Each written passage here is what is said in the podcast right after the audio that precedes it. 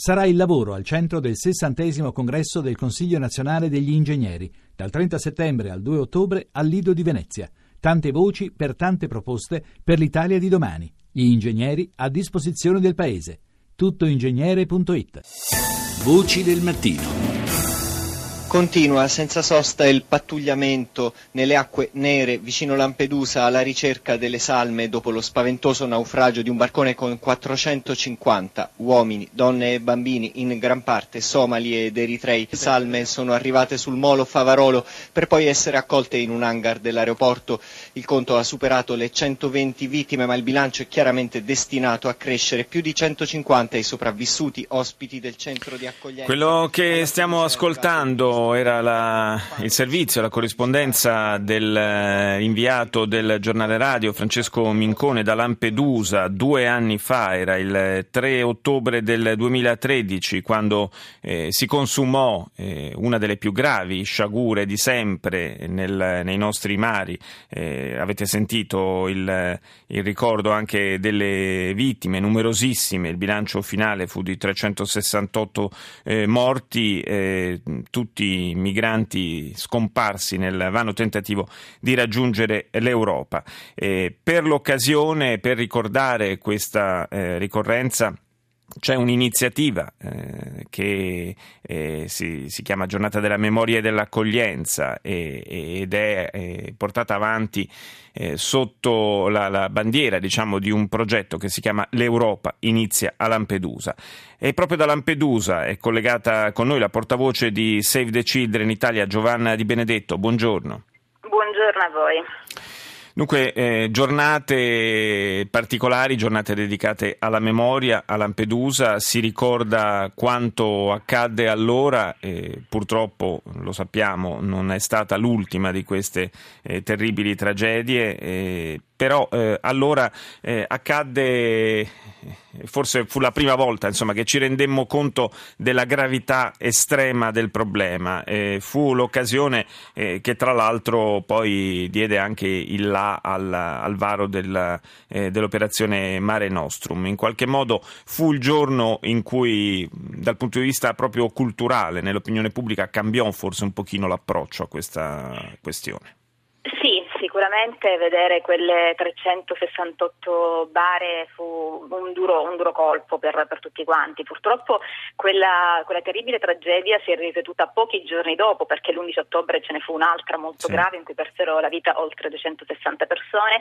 e quest'anno diciamo, non, non, è stato da meno, quest'anno già sono oltre 2900 eh, tra, tra, morti dispersi nel Mediterraneo, ci sono stati moltissimi naufragi tra cui eh, solo in una volta il 17 aprile eh, quasi 800 persone sono morte in quello che forse è il più grosso naufragio di sempre. Tra loro in questi naufragi ci sono sempre più spesso bambini, minori soli, che sono sicuramente i più vulnerabili nelle situazioni di pericolo e difficoltà. Quante volte quest'anno abbiamo visto le immagini di bambini senza vita sulle spiagge in Libia o in Turchia, di piccole bare che sono arrivate eh, nei nostri porti, di minori che sono arrivati che sono stati soccorsi in mare ma che poi sono morti durante il viaggio per condizioni di deperimento, lavori forzati, torture subite in Libia come ci è stato raccontato dai compagni di viaggio oppure sono storie che siamo riusciti a raccogliere direttamente dagli interessati che sono riusciti diciamo, a, a, a, farcela nonostante abbiano fatto il viaggio nella stiva eh, dei, dei, dei, barconi eh, senza, senza, aria eh, costretti anche a pagare per pochi minuti di, di respiro diciamo, in coperta.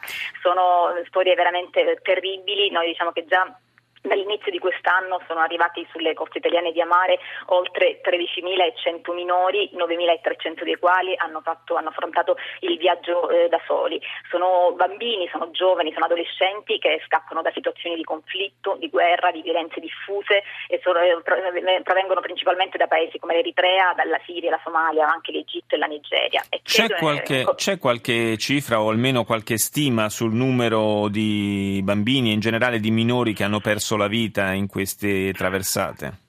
No, non abbiamo noi in realtà una cifra dei, dei minori specifici, abbiamo una stima, perché poi è una stima molto molto generica in generale del, delle persone diciamo, che hanno perso la vita o che sono, siamo risultate disperse nel Mediterraneo, ma non abbiamo una, una stima specifica proprio per i minori. Proprio in quella tragedia di Lampedusa, eh, in quell'occasione vennero salvate 155 persone, fra loro c'erano 41 minori e, dato che eh, mi ha colpito, uno solo accompagnato dalla famiglia. Il numero di minori non accompagnati, appunto, come, come vi dicevo, è, è molto alto, cioè, solo quest'anno sono oltre 9.300 i minori che sono arrivati sulle nostre coste, l'anno scorso, durante tutto l'anno, sono stati oltre 13.000. Ripeto, sono ragazzi eh, che scappano da, da situazioni eh, di, di, guerra, violenza diffusa. I paesi eh, principali di origine dei, minori, dei minori non accompagnati sono eh, l'Eritrea, eh, sono la Somalia, eh, sono, sono, la Siria, la, l'Egitto, la, la Nigeria sono dei ragazzi che chiedono alla, all'Europa di poter crescere in pace, giocare, andare a scuola e costruirsi un futuro con dignità al pari di milioni altri loro coetanei che vivono nell'Unione. Ma dove vanno e a finire questi minori non accompagnati quando arrivano sulle nostre coste? E allora, diciamo gli eritrei, i somali, i siriani, eh, così come gli adulti, considerano il nostro un paese di transito e quindi non vogliono fermarsi in Italia, vogliono raggiungere eh, paesi del nord Europa, la Svezia o la Germania ehm, e quindi eh, si allontanano, si allontanano immediatamente perché hanno eh, una rete familiare di conoscenze molto vasta in quei paesi. Gli altri, quelli che decidono invece di rimanere in Italia, di costruire un progetto di vita in Italia, vengono trasferiti subito dopo lo sbarco nelle strutture di prima accoglienza, dove appunto essendo prima accoglienza rimangono solo qualche mese per poi dover essere trasferiti invece nelle eh, insomma, comunità che sono del, delle eh, piccole case, famiglie dove ci sono massimo 10-12 persone e dove questi ragazzi iniziano il loro percorso di integrazione nel nostro paese, frequentano la scuola, imparano la lingua italiana, hanno borse di studio. Però ci sono anche molti di cui si perdono le tracce molti, alcuni di questi si perdono, cioè sì, di alcuni si perdono le tracce, appunto sono coloro o che hanno un diverso progetto eh, mm. migratorio, che quindi appunto non vogliono rimanere in Italia, per cui si allontanano immediatamente dalla Sicilia e dagli altri luoghi di sbarco e cercano di raggiungere Milano e Roma in attesa di avere eh, diciamo, i soldi per poter proseguire il loro viaggio. Altri ancora decidono invece di allontanarsi, per esempio questo a volte capita con, con gli egiziani, perché eh, vengono mandati dalle famiglie che pagano, insomma, investono su queste persone e quindi questi ragazzi cercano di lavorare il prima possibile, quindi stiamo lavorando spesso in nero eh, ovviamente, per poter ripagare il debito contratto dalle famiglie. Grazie a Giovanna Di Benedetto, portavoce di Save the Children Italia. Voci del mattino. Torniamo ora a parlare della tragedia di due anni fa a Lampedusa, il barcone eh, che affondò con eh, tutto il suo carico di migranti, 366 morti accertati quel 3 ottobre del 2013. Tadese Fisaha, nato in Eritrea 30 anni fa, è l'unico fra i 155 superstiti eh, ad essere rimasto in Italia. Ieri è tornato a Lampedusa per ringraziare chi lo ha salvato. Rita Pedizzi ha raccolto la sua testimonianza. Io mi ricordi due anni fa, eh, brutto giorno, però eh, volevo ringraziare il mio salvatore Costantino con gli altri amici, anche di tutte le persone di Lampedusa. Perché sei tornato a Lampedusa? Per ricordare da miei uh, amici uh, morti in questa tragedia. Anche io ho visto da tutti morti persone, mm, da mia famiglia, da miei amici. Per me è un po' mm, difficile. Difficile da dimenticare?